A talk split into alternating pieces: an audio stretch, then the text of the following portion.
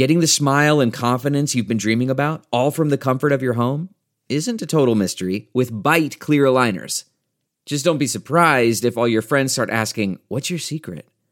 Begin by ordering your at home impression kit today for only $14.95. Byte clear aligners are doctor directed and delivered to your door. Treatment costs thousands less than braces, plus, they offer flexible financing, accept eligible insurance, and you can pay with your HSA FSA. Get 80% off your impression kit when you use code WONDERY at Byte.com. That's B-Y-T-E dot com.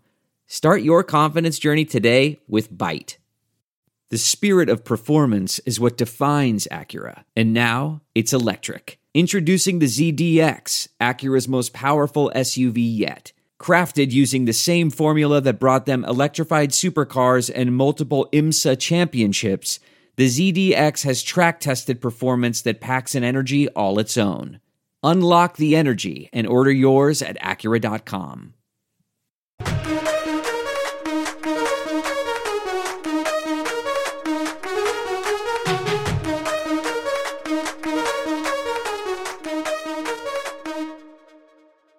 Hello, this is the China Sports Insider Podcast on the Sinica Network. My name is Haig Balian, and I am with the China Sports Insider, Mark Dreyer.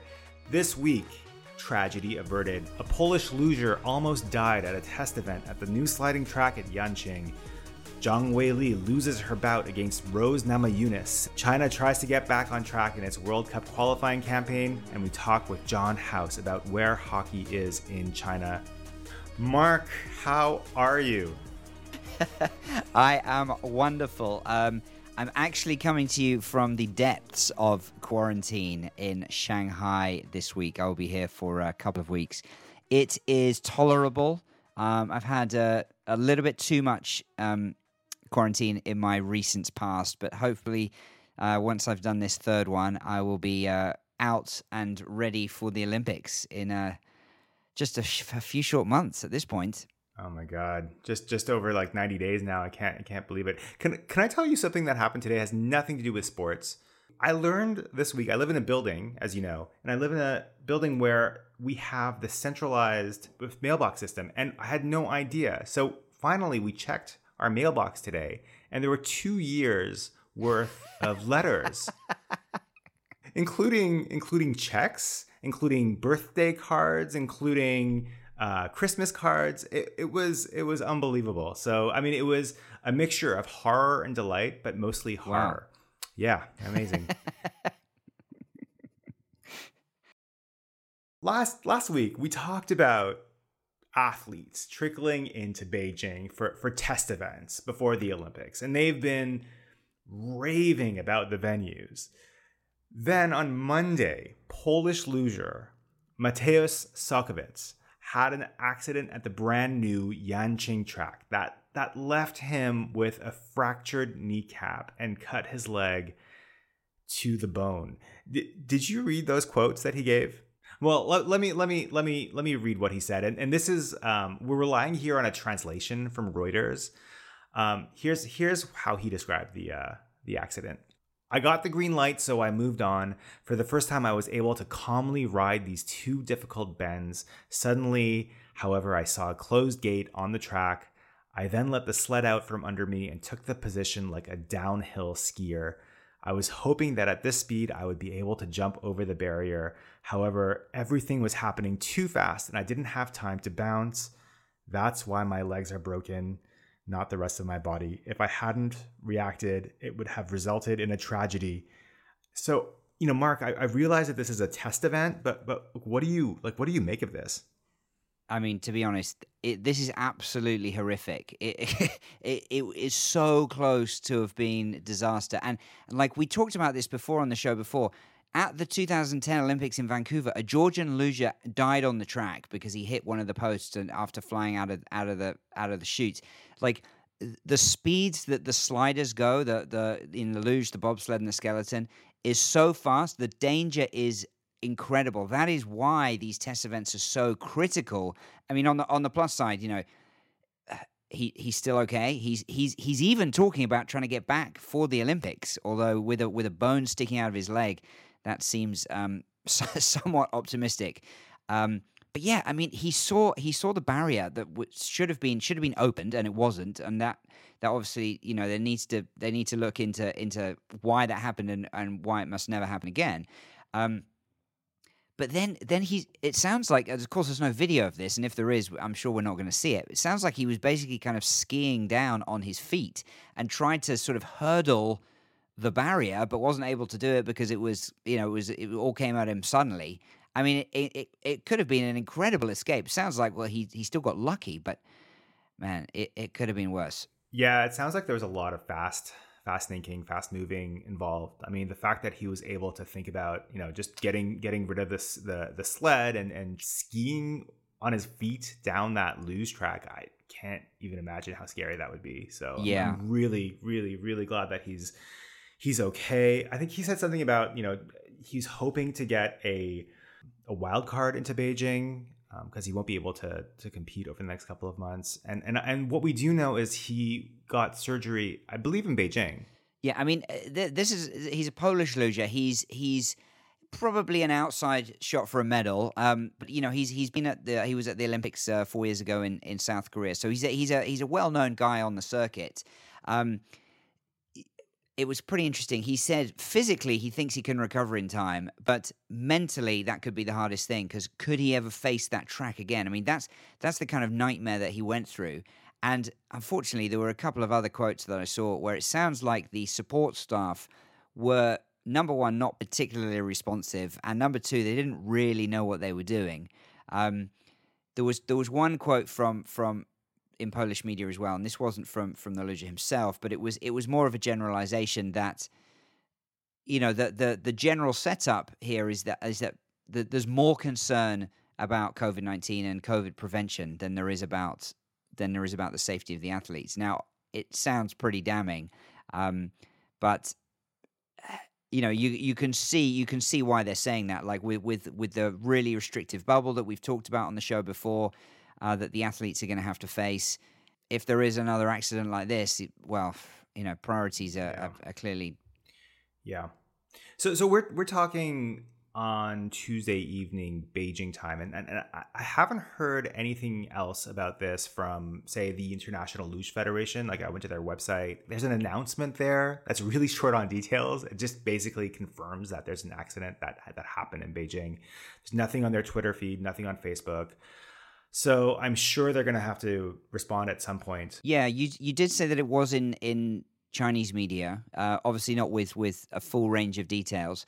Uh, there were certainly reports from from Reuters and AP, um, and it was it was interesting because about a week ago, the the Foreign Correspondents Club put out basically a a, a paper on Olympic restrictions, and this is something that that you know harkens back to 2008 and, and there, there was a lot of discussion about what reporters were going to be able to uh, to comment on and and and and uh, where they could go in the country. And so obviously with covid it's it's a pretty different story. There's going to be journalists coming in that but they'll stay in the bubble. Um, and i did see you know someone on on twitter saying well at, at, least it's being reported because foreign journalists haven't been granted access to any of these test events. I think that has been a frustration for some of the journalists in the country. Like they've asked and asked the Beijing organizing committee, well, can we can, can we film these test events? Can we speak to athletes? And basically, it's just been a no. What one? There was one crew. They said. Uh, we were we were granted uh, the the access to film an empty ice rink. I was like, okay, well, that's that's not going to be a that's not going to be a phenomenal story for China or for uh, or for the broadcaster. So you understand to a certain extent, COVID kind of trumps everything in China at the moment, but um, I think there's also some some obvious frustrations from from journalists who who are trying to tell sports stories apart from anything else. Mark, do you do you watch mixed martial arts? Is that something you you watch on your free time?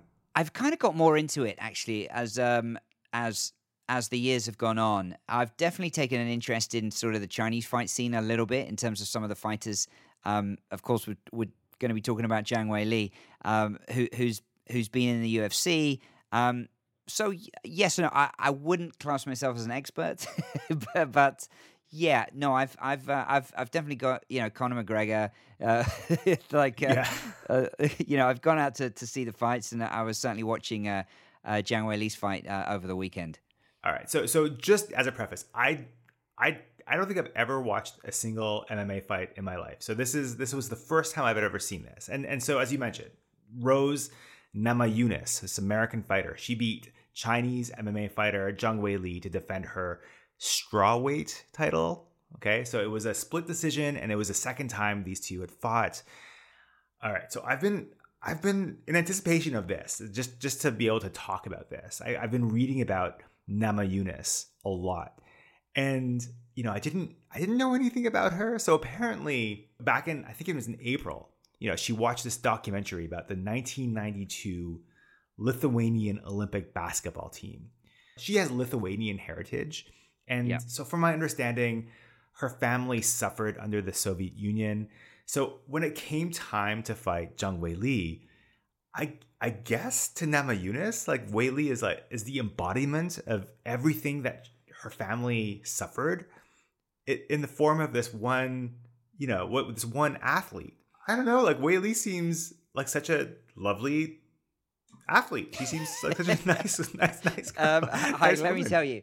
Let me tell you, if you were in the ring or the octagon with Zhang Wei Li, and, and her mission was to uh, submit you, I don't think you'd be calling her lovely. But I know what you mean. I know what you mean. I mean, look, I think it's it's it's MMA, whi- which to me it's kind of like the real version of of WWE. There's th- and what I mean by that is it's it's obviously it's not scripted. Like these are these are genuine fights in the way that in the way that wrestling is not.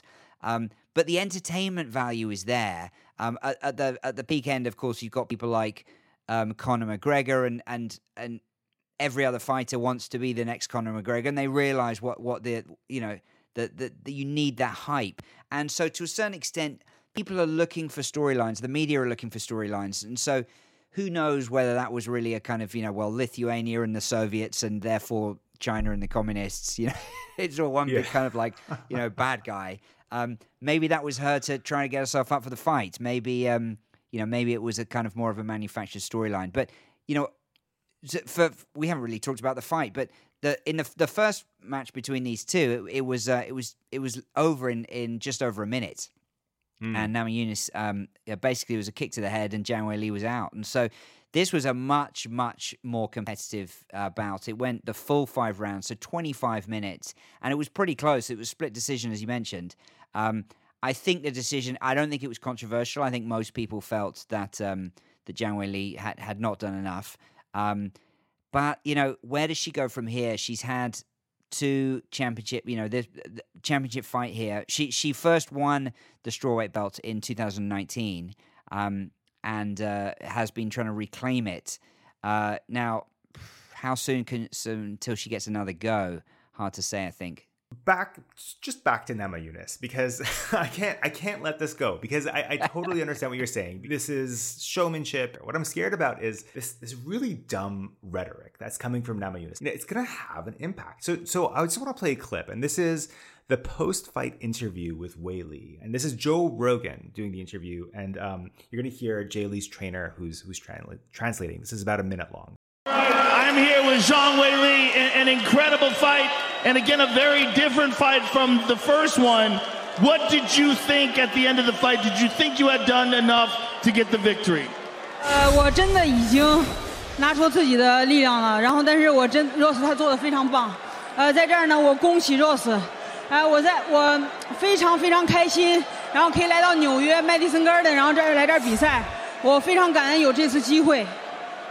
So I think I already did all my uh, 100%. I, I want to congratulate Lowe's uh, for this winning, but I'm just so grateful to able to show my talents and my skill in Madison Square Garden. Well, it was an excellent fight, and I'm sure we'll see you again and better than ever. Thank you very much for an amazing fight. She's so gracious. I love I, lo- I love Wei Li. I've never seen her before. I've never heard her talk. I just I think she's just great.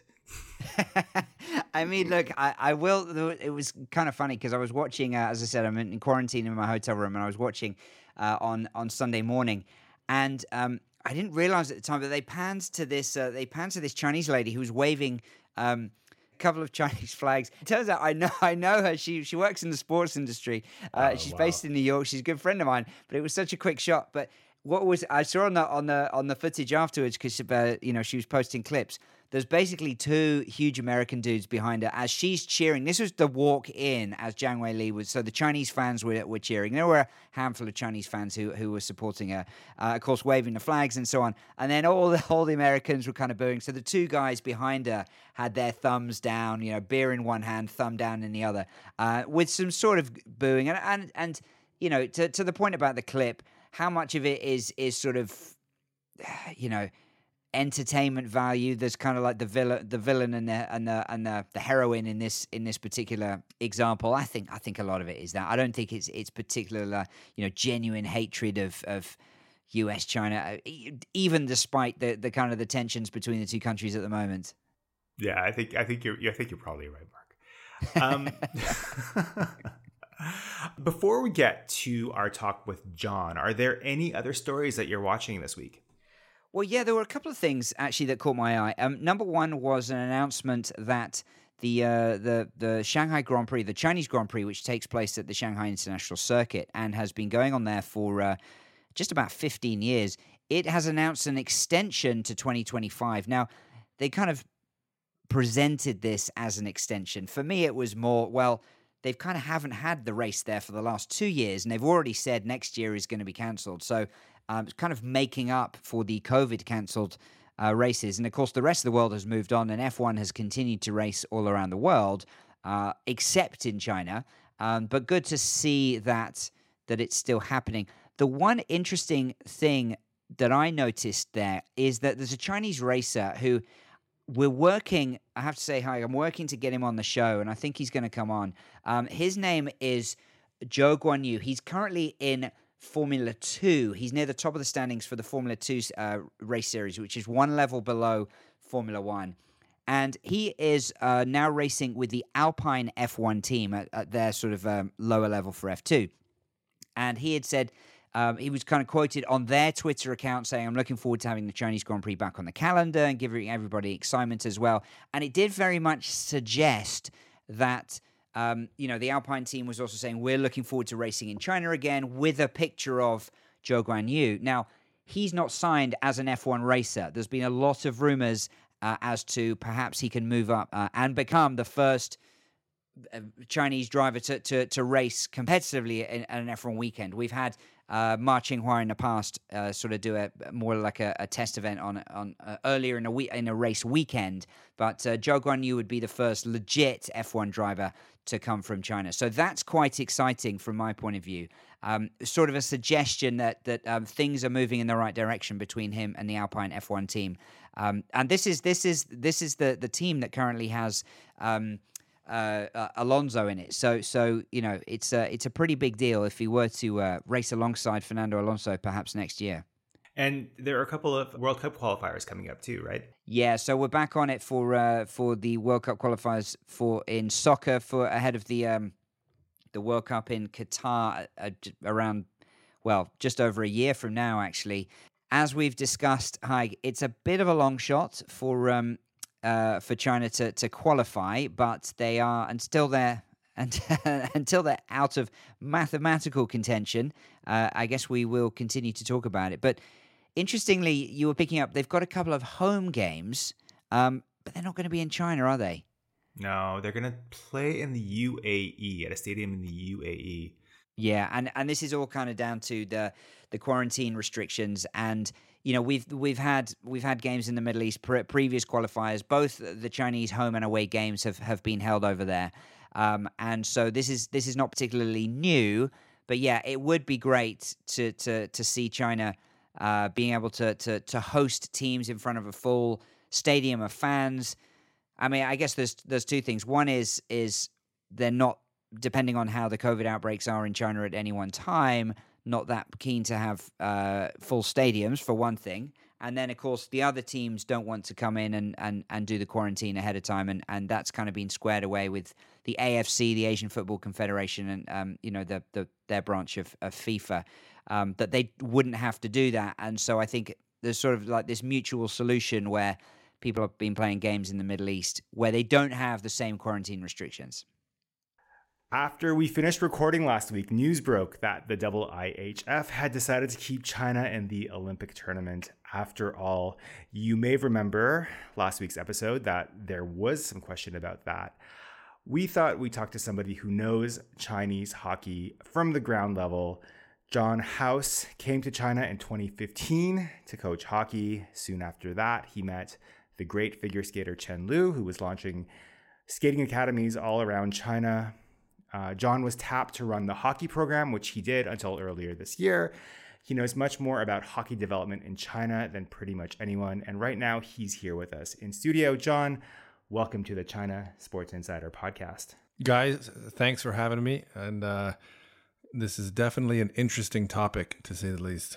Can, can you just tell us a little bit about your story? Like, how did you come to China? Um, originally, I was brought over here to do a hockey camp for, for four or five days they just needed a, a guy with some experience, and uh, I mean, I thought it was a good opportunity to see a place that you don't normally think to go.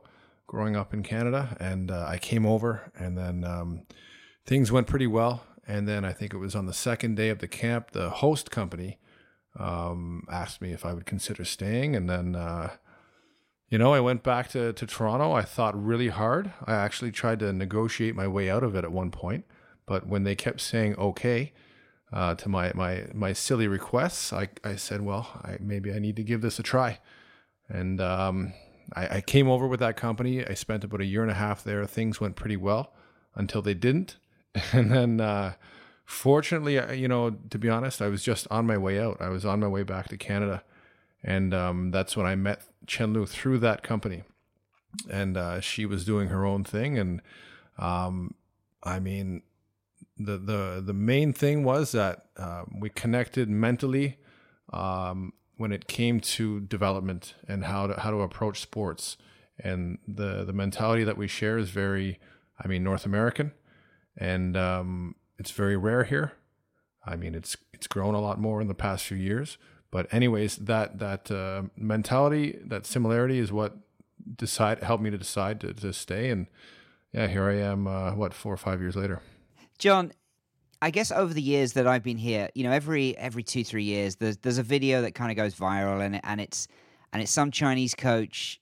You know, maybe he's kind of you know smoking on the on the ice, or he's whacking a, a young kid with a stick, and and you know it's pretty shocking to to to a Western perspective. From your point of view, are, are these are these anomalies like like you know how how rare or, or common is is this sort of thing at, at the youth level in China? Like, like how far do we still have to go, and what kind of progress have you seen made over the past you know five six years?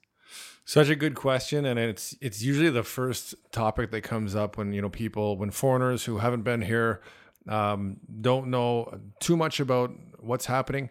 They, they hear these these are the rumors because that's the juicy stuff. You know what I mean?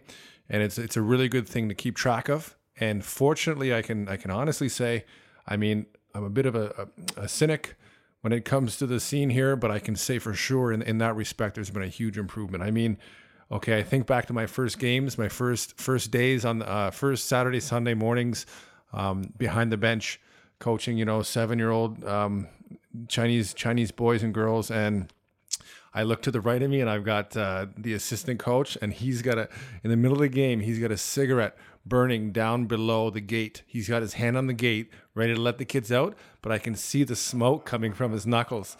And I'm just shaking my head. And I'm like, ah, okay, he's just the assistant coach. But then I look to the left of me and I look at the owner of the company that brought me over here. And he's also got smoke smoking knuckles. And then like the first thing that happens, you know, like in between periods, we call the kids over. And I mean, I'm fresh off the boat, you know, reverse and like uh, yeah I, I don't know any Mandarin, and and these guys are supposed to be helping me with the the intermission speech. And I mean, you've got two or three kids that might be able to speak a little English. And where are they? They're out back in the out back in the Zamboni door, getting that that extra cigarette in. So, um, fortunately, I can say I, have never seen any. I haven't seen people smoking on the the bench recently. Um, the more serious thing you commented on was, you know, kids getting a whack with a stick. I mean, that stuff still happens. Fortunately, a lot less, and I think it's more in in rural arenas around around uh, China. Not so much in Beijing. I mean, last year I remember seeing a, a really well known team.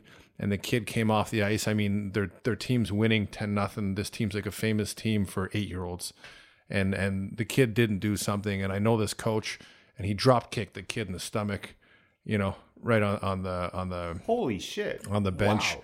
So like it's it still pops up. Um, it's it's still around. I think uh, I think it's it's it's on the way out, but it's still there.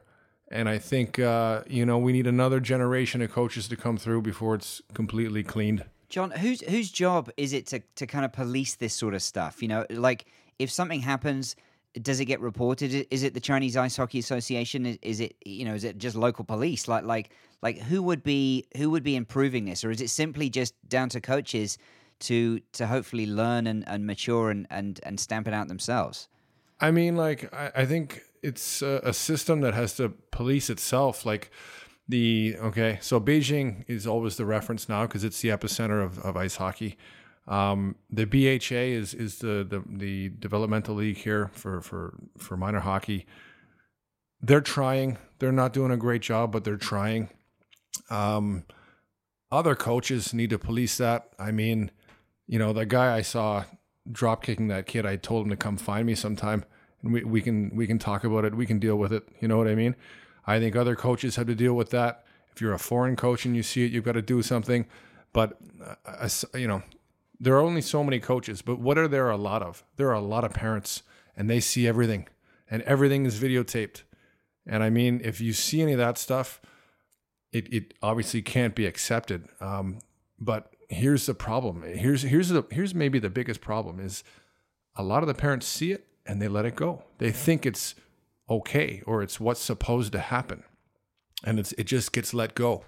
So uh, this this comes kind of full circle in, into like a bigger topic where more educating needs to be happening here in terms of the rules and the etiquette and just the overall attitude of the game. John, what what age levels do you coach over here, and, and how would you say those different age levels compare uh, with back home in North America? when I was building the club, I coached everybody and anything. I mean, you know, if there was a mouse on the ice, I was I was teaching it. Um, as things things uh, progressed over the years, I, I stuck to maybe the younger ages, but um, the the youngest kids here in China, they're as good as and sometimes a lot better than kids back home. Uh, the skill is here, no no doubt. I mean, the, the parental commitment is here. That's for sure. Um, and and the kids, they're unbelievable. They're really great, and and you can there's proof because a lot of them transfer from here over to Toronto, and I, a lot of kids that I've coached have gone to Toronto, and they've they've done um, awesome, or or different parts of Canada, and uh, so the difference is the the developmental curve whereas kids in Canada are, are peaking, you know, as they get older, they develop and they get better. Kids here are peaking at what 10, 11, and then it's kind of like they start to trail off.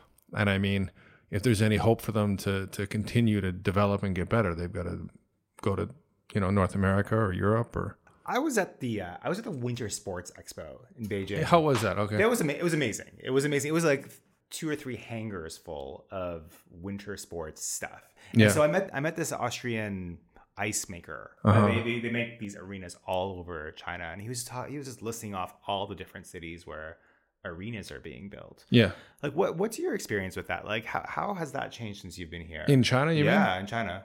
it's crazy. It's it's. Uh, someone told me the other day that that it's the fastest statistically. It is the fastest developing ice hockey country in the world.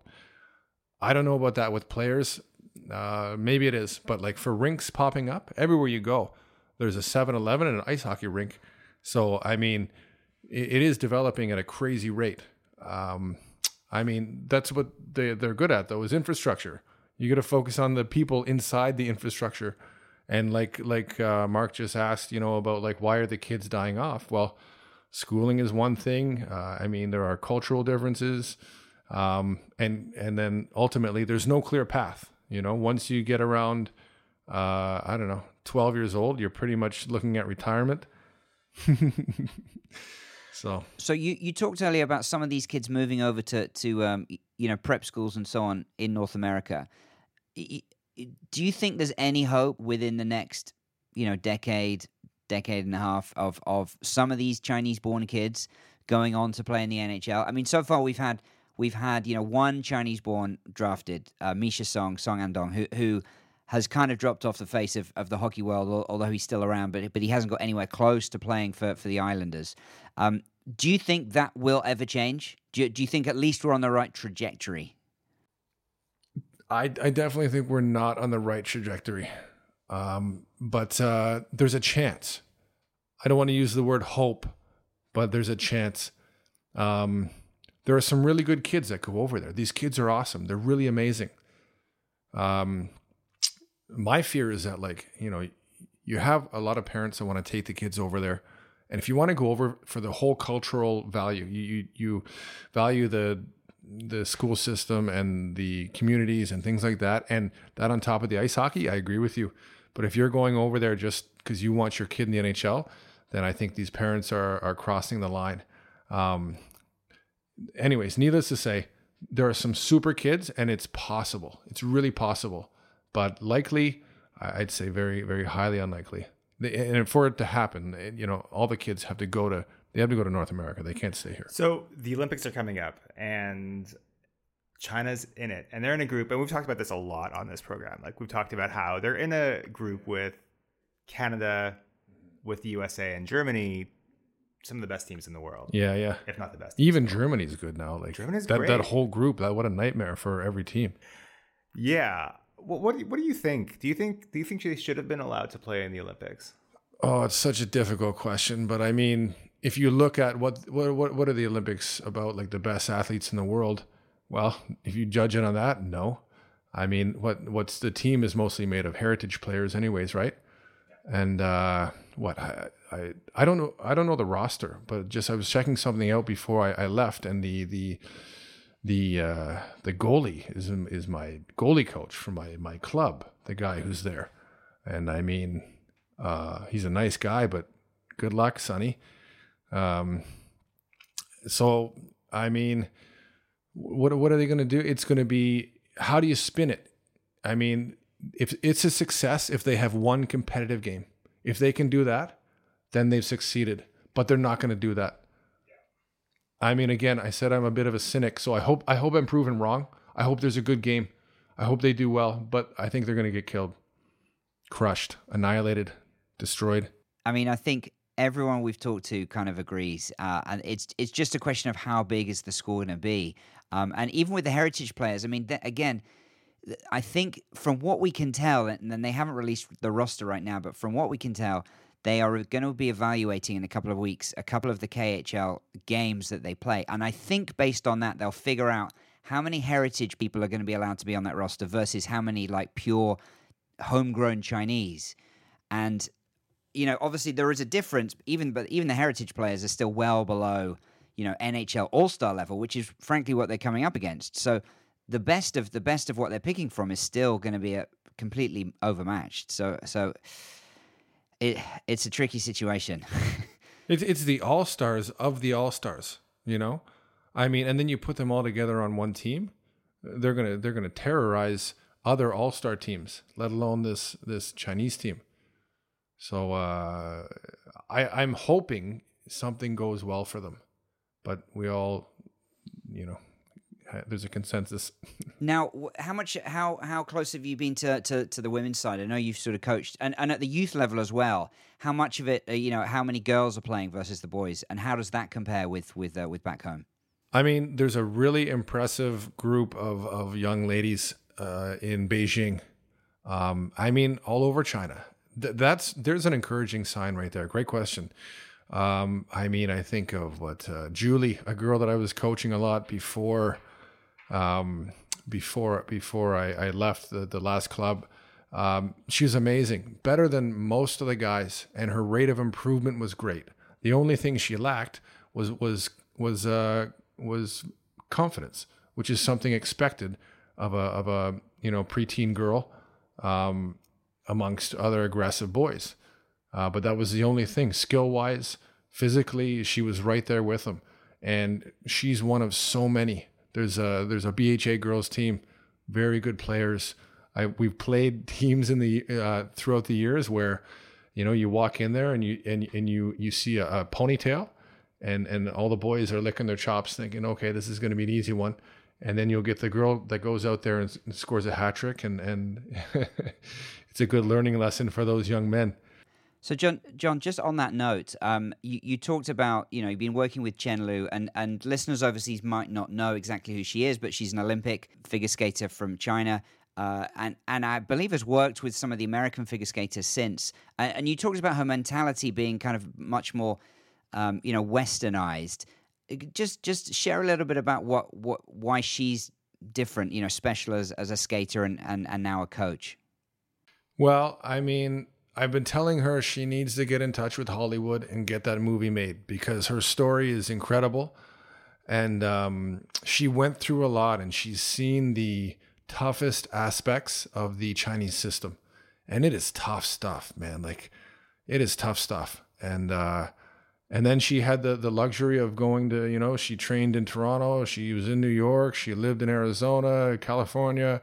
I mean, you know, she had that luxury as well. And um she she said she flourished in the the the other on the other side. And um she just thinks it's healthier for people. And and I, I that's you know we agree on that. It's pretty pretty easy math i think. So the i her her strength is you know she's been successful and she's seen both sides. And she's also made it through the tough stuff. So she's uh, the right person to listen to. 10 years from now what would you like where would you like chinese hockey to be I, I first I would start with the the minor hockey. They've got to they've got to get that going. I, realistically, the league is eight to ten games every year for every team, whether you're the highest level or lowest level. That's what they're playing, which is which is it's nonsense. And okay, if you're new, if this if this is a new league, maybe you can understand that. But this has been like this since I've been here, uh, and uh, nothing's changed. The only thing that's changed are the clubs realize are beginning to realize the importance of games. So the clubs do a great job of arranging uh, inter squad games when the league games aren't taking place. So good job to the clubs for that. Um, and then, other than the minor hockey, there needs to be a system where kids can keep going. You know what I mean? And and but again, you run into the homework roadblock. I mean, the the what grade seven workload for a kid here for homework is like a a university student in Canada. So uh, that's something I, I, really have no idea how, how that's going to be figured out.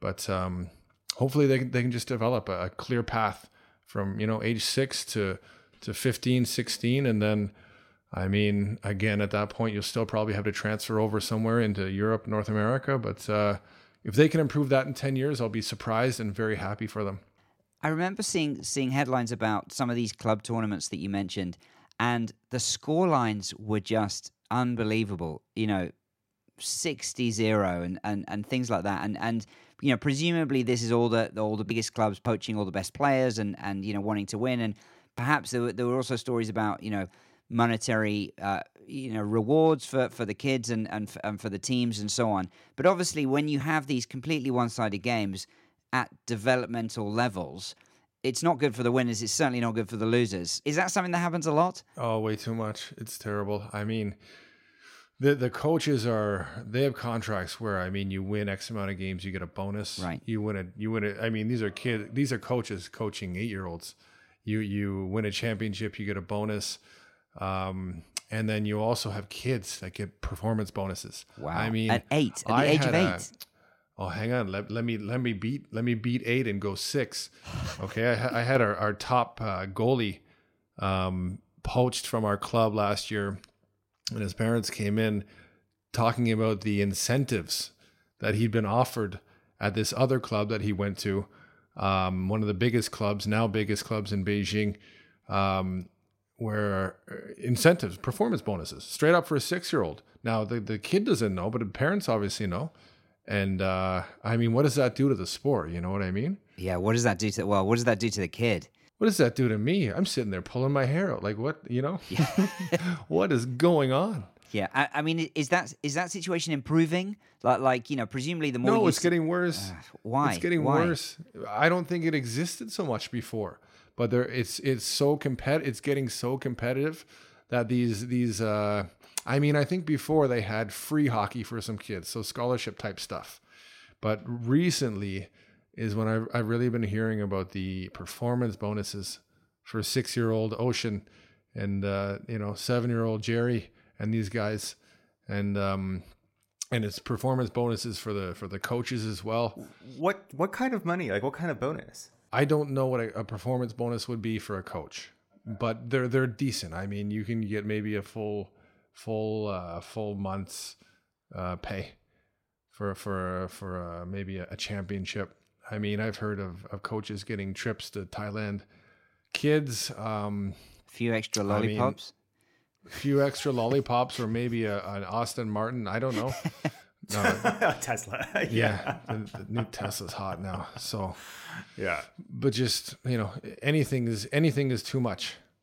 So, I mean, gear. Put it this way: you if you don't supply a goalie free gear in in Beijing, then uh, you you don't get the goalies. And I mean, if you're if you're if you're actually you can't charge goalies because they're so rare. They're such a hot commodity. So you've got to you've got to pamper the goalies, and you've got to they don't they don't pay money to play goalie. It's amazing. So so okay, I I did that much, but then uh, but then there's the other the other guys offering the the the bonuses, and I'm like my that's when I just you know I, I throw in the towel. I, I wave the white flag and say all right, I'll uh, I'll try and find the the worst goalie that nobody's offering anything to. I'll bring him in. We'll develop him. John, there is actually there's there's another kind of group of people I want to ask you about, and and it's the parents because, you know, I I've noticed. It's my favorite topic. I mean, I've noticed maybe hockey parents are kind of a, a law unto themselves, but you know, I've noticed that there has been, generally speaking, in China, you know, a positive trend towards parents who are trying to ease up on the, on the homework, and at least you know, there's more kids playing sports, but um, and so that was said. So presumably they're doing less, you know, math and and and everything else, but. Are the hockey parents just like still super competitive in the same way? You know, I've also heard that because of so many single children, you talked about the little, you know, CEOs and emperors that they have. Parents particularly like hockey because it kind of brings that toughness that they don't get at home. Is that something that you that you've heard or seen? I have specifically been told that reason before. They like the the masculinity of hockey. Um, I mean, even even for for little girls, I guess. Uh, well, maybe I'll get in trouble for calling these traits masculine, but um, you know, being aggressive and, and assertive, and uh, you know, learning to overcome perseverance or sort overcome adversity, um, work ethic, and being able to you know take a, a yell from a coach or, or things like that. These are things that Chinese parents have, have definitely told me they really appreciate about the sport. Um, now, at the same time, they are hyper competitive and, and too competitive. Not to say that North American parents aren't. I mean, I, I have to admit, I haven't been back for a while, like coaching in the scene. So I don't know what it's like in the last, say, three, four years. I do talk to some coaches, but here I still think it's way too competitive. Um, and uh, y- you should compete. It's sports. We're out there to compete. It, that's it's a sport.